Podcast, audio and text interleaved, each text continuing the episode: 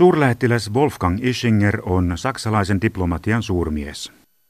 Hän työskenteli jo kylmän sodan aikana Saksan ulkoministeriössä ulkoministerin henkilökohtaisena neuvonantajana. Ischinger on ohjaillut merkittäviä kansainvälisiä prosesseja, kuten EUn ja Naton laajentumista sekä Naton ja Venäjän suhteiden uudistamista. Hän johti myös Etyjin välitysneuvotteluja Ukrainan kriisin alkuvaiheessa. Ischinger edusti maansa ulkoministeriötä niin Bosnian kuin Kosovon kriiseissä. Wolfgang Ischinger on toiminut useiden maiden, hallitusten ja kansainvälisten organisaatioiden strategisena neuvonantajana. Nykyisin hän johtaa Münchenin turvallisuuskonferenssia, joka kutsuu vuosittaiseen suurtapaamiseensa kansainvälisen politiikan tärkeimmät johtohenkilöt. Kun kerroin eräälle suomalaiselle diplomaatille tapaavani Ischingerin Münchenissä, niin hänen kommenttinsa kuului, missä se Ischinger diplomatian piireissä ei olisi ollut mukana. Wolfgang Ischinger on toiminut myös Saksan Pariisin lähetystön poliittisen osaston neuvonantajana. Ranskan presidentti Emmanuel Macronilla on juuri nyt runsaasti uusia ideoita Euroopan unionin uudistamiseksi. Mitkä uudet EU-aloitteet ovat konkreettisesti toteuttamiskelpoisia? Also ich sehe einige Dinge, die sind notwendig. Das ist vor allen Dingen die Schaffung von noch mehr Resilienz. Unioniin on aivan välttämättä luotava selvästi enemmän resilienssiä, eli vastustus- ja selviytymiskykyä äkillisiä kriisejä vastaan. Se koskee erityisesti eurovaluuttajärjestelmän suojaamista. Tämä tapahtuu niin, että joudutetaan pankkiunionin ja fiskaaliunionin saattamista päätökseen. Sitten on asioita, jotka eivät ole aivan välttämättömiä, mutta ne olisi hyvä silti toteuttaa. Ja nyt puhun ulko-, turvallisuus- ja puolustuspolitiikasta. Jo tämän vuoden heinäkuussa Saksan liittokansleri Angela Merkel ja Ranskan presidentti Emmanuel Macron tekivät merkittäviä pitkälle tulevaisuuteen ulottuvia päätöksiä. Saksa ja Ranska kehittävät yhdessä kokonaan uuden suihkuhävittäjätyypin – sen on määrä korvata Saksassa käytössä olevat Eurofighter-koneet ja Ranskassa Rafale-hävittäjät. Mailla on monia muitakin puolustuspoliittisia yhteistyöhankkeita. Viime heinäkuun sopimukset olivat tärkeä signaali siitä, että Ranskalla ja Saksalla on tähtäimessä luoda myös sotilaallisesti ja turvallisuuspoliittisesti entistä toimintakykyisempi Euroopan unioni. Me elämme EU:ssa puolustuksen ja turvallisuuden aloilla edelleen 1900-luvun aikaisten periaatteiden mukaan. Jokaisella jäsenmaalla on oma pieni armeijansa, oma pieni laivastonsa, omat mini-ilmavoimansa, ja näihin pannaan rahaa menemään ihan järjettömällä tavalla, koska jokainen ostaa erikseen omat ammuksensa ja rakentaa omat fregattinsa ja helikopterinsa. Jos kaikki EU-maat tekisivät materiaalitilaukset ja hankinnat yhdessä ja kouluttaisimme myös sotilaamme yhteistuumin, niin voisimme säästää suunnattomia summia. Euroopan unioni ylläpitää kuusi kertaa niin paljon asejärjestelmiä kuin Yhdysvallat. Ei ihme, että meidän sotilaallinen iskukykymme on Yhdysvaltoihin verrattuna minimaalinen. Saksalla ja Ranskalla on vireillä myös yhteisten ilmakuljetusjoukkojen perustaminen. Ne sijoitetaan Normandiaan. Saksan puolustusvoimat tarvitsee uutta investointirahaa 10-12 miljardiin euroa. Se on paljon rahaa, sillä lisäys korottaisi puolustusbudjettia miltei kolmanneksella nykyisestä 37 miljardin euron määrästä. Saksa käyttää puolustusmenoihinsa nyt 1,2 prosenttia bruttokansantuotteestaan. Kun Saksa puhuu EUn puolustuksen tehostamisesta, niin missä viipyvät varat maan oman armeijan tarpeisiin? Also erstens hat sich die Bundesrepublik Deutschland Ensinnäkin Saksan liittotasavalta on velvollinen täyttämään sitoumuksensa Pohjois-Atlantin liitto NATOa kohtaan. Saksan tulee suunnata vuoteen 2024 mennessä 2 prosenttia bruttokansantuotteestaan puolustukseen. Tämän puolustusmenojen nostamisen on liittokansleri Merkel myös useampaan kertaan vahvistanut. ja liittotasavalta on toden totta aloittanut puolustusmenojensa kasvattamisen parin viime vuoden aikana. Ja minä suorastaan puhkun optimismia sen puolesta, että mikä hyvänsä hallitus Merkelin johdolla syntyykin, se tulee jatkamaan tällä kurssilla. Näettekö merkkejä siitä, että Saksan uusi, todennäköisesti unionipuolueiden, CDUn, CSUn sekä vihreiden ja liberaalien tuella syntyvä hallituskoalitio olisi valmis investoimaan enemmän varoja puolustukseen kuin hallituskautensa päättävä suuri koalitio? Also wissen Sie, zunächst einmal muss man Nyt meidän täytyy ensin asettaa seuraava kysymys. Onko nyt kyse siitä, että pannaan vain lisää rahaa menemään, vai siitä, että annetaan lisää varoja entistä älykkäämpiin puolustushankkeisiin? Ja tämä toinen kysymys on kiinnostavampi.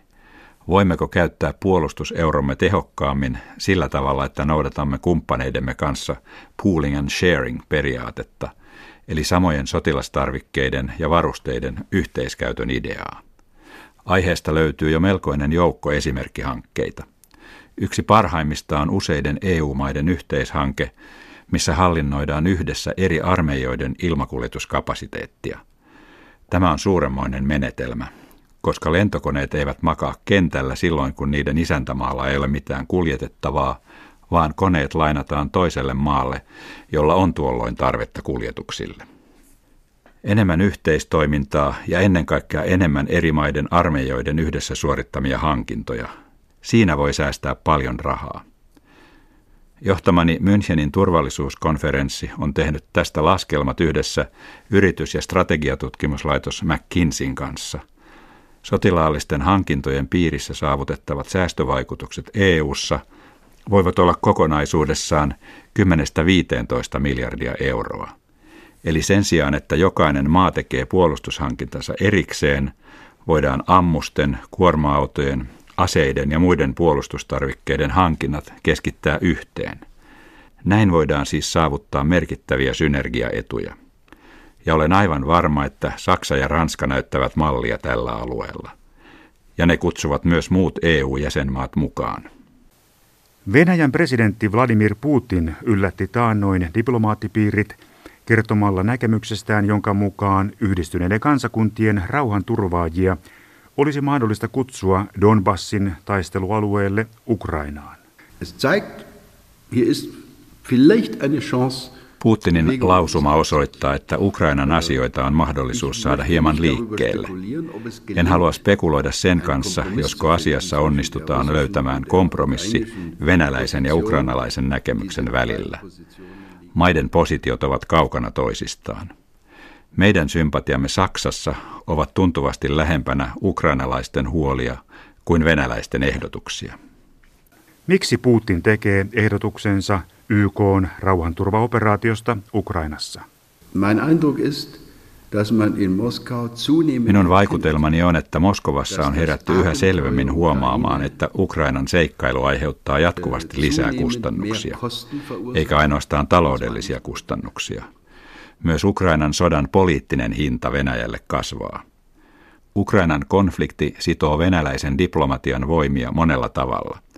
Lännen julistamat Venäjän vastaiset sanktiot ja kauppasaarto ovat tähän asti olleet enemmän tai vähemmän siedettäviä, mutta ne maksavat Venäjän taloudelle joka vuosi aina vähän enemmän. Kaiken lisäksi on venäläinen erittäin aktiivinen ulkopolitiikka, saavuttanut mittasuhteet, jotka saattavat olla Venäjälle hiukan liian suuret.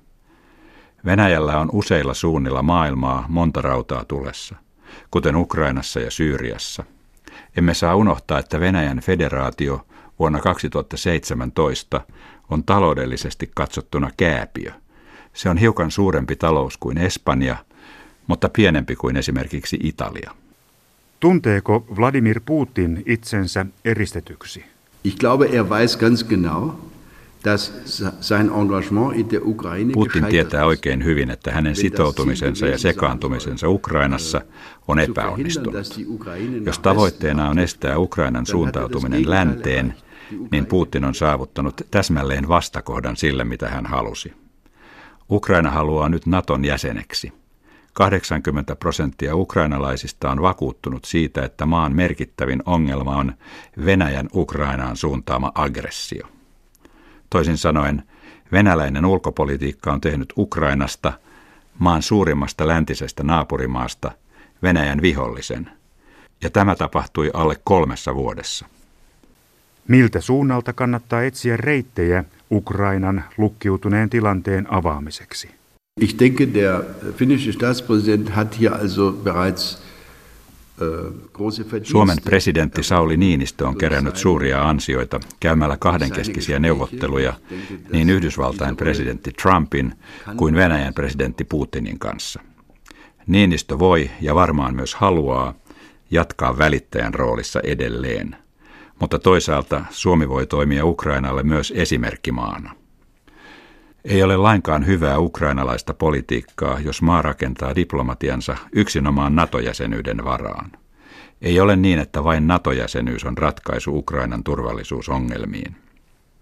Sanoin taannoin vieraillessani Ukrainan pääkaupungissa Kiovassa, että katsokaapa kaukaista naapurianne pohjoisessa, katsokaa Suomea. Suomi ei myöskään ole Natossa, Silti Suomi on löytänyt aseman EUn jäsenenä ja riippumattomana maana. Suomi on onnistunut takaamaan turvallisuutensa suvereenina itsenäisenä valtiona, ja sillä on samaan aikaan pitkä raja Venäjän kanssa. Tämä yhdistelmä on siis mahdollinen. Meidän täytyy sanoa ukrainalaisille ystävillemme yhä uudelleen ja uudelleen, jos te määrittelette itsenne ainoastaan varustuksena ja muurina Venäjää vastaan, niin silloin se raja säilyy pysyvästi suljettuna. Tässä täysin lukkiutuneessa tilanteessa voi Suomi auttaa Ukrainaa paljon paremmin kuin mitä me, saksalaiset, Naton jäsenmaana pystymme.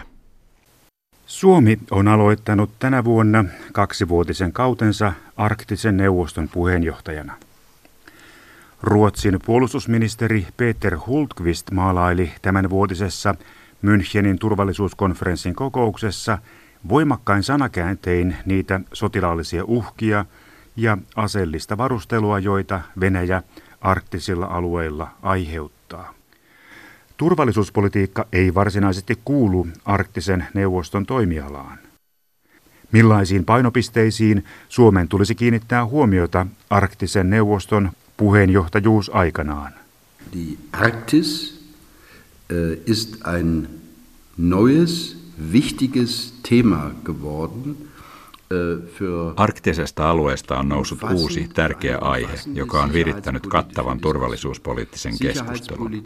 Turvallisuuspolitiikka ei ole vain sotilaallista politiikkaa. Kyse on myös ekologisesta turvallisuuspolitiikasta. Turvallisuus koskee myös esimerkiksi merenkulun vapautta. Ilmastonmuutoksen myötä tarjoutuu arktisille alueille pohjoisessa uusia mahdollisuuksia juuri merenkulun alalla. Minun nähdäkseni arktinen alue on osa maailmanlaajuista yhteisvarantoa samalla tavalla kuin valtameret. Tähän asti arktinen alue oli vain tykkänään umpeen jäätynyt. Nyt avautuvat laivaväylät alueen halki ja uusia hyötykäyttömahdollisuuksia löytyy muun muassa kaivostoiminnassa ja muussa luonnonvarojen hyödyntämisessä.